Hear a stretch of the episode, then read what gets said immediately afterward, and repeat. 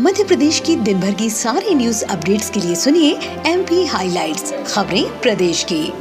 राज्यपाल श्री मंगूभाई पटेल और सीएम श्री शिवराज सिंह चौहान ने टोक्यो ओलंपिक 2021 में मीराबाई चाँद को वेट लिफ्टिंग के उनचास किलोग्राम वर्ग में रजत पदक जीतने पर बधाई दी। मुख्यमंत्री श्री शिवराज सिंह चौहान ने किया अंतर्राष्ट्रीय संस्था हॉरिसिस के विशेष सत्र को संबोधित। प्रदेश के आर्थिक विकास के लिए सरकार की रणनीति पर वर्चुअली हुई चर्चा।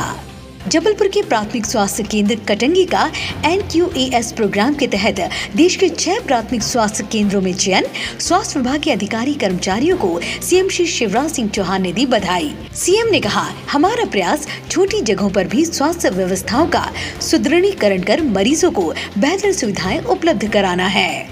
और गृह मंत्री डॉक्टर नरोत्तम मिश्रा ने आज दतिया नगर पालिका को फायर ब्रिगेड सौंपी। दतिया में कुल तीन दमकल गाड़ियाँ हो गई हैं। तो आज एम पी हाइलाइट्स में इतना ही। मिलते हैं अगली अपडेट्स के साथ। सुनते रहिए एम पी हाइलाइट्स खबरें प्रदेश की।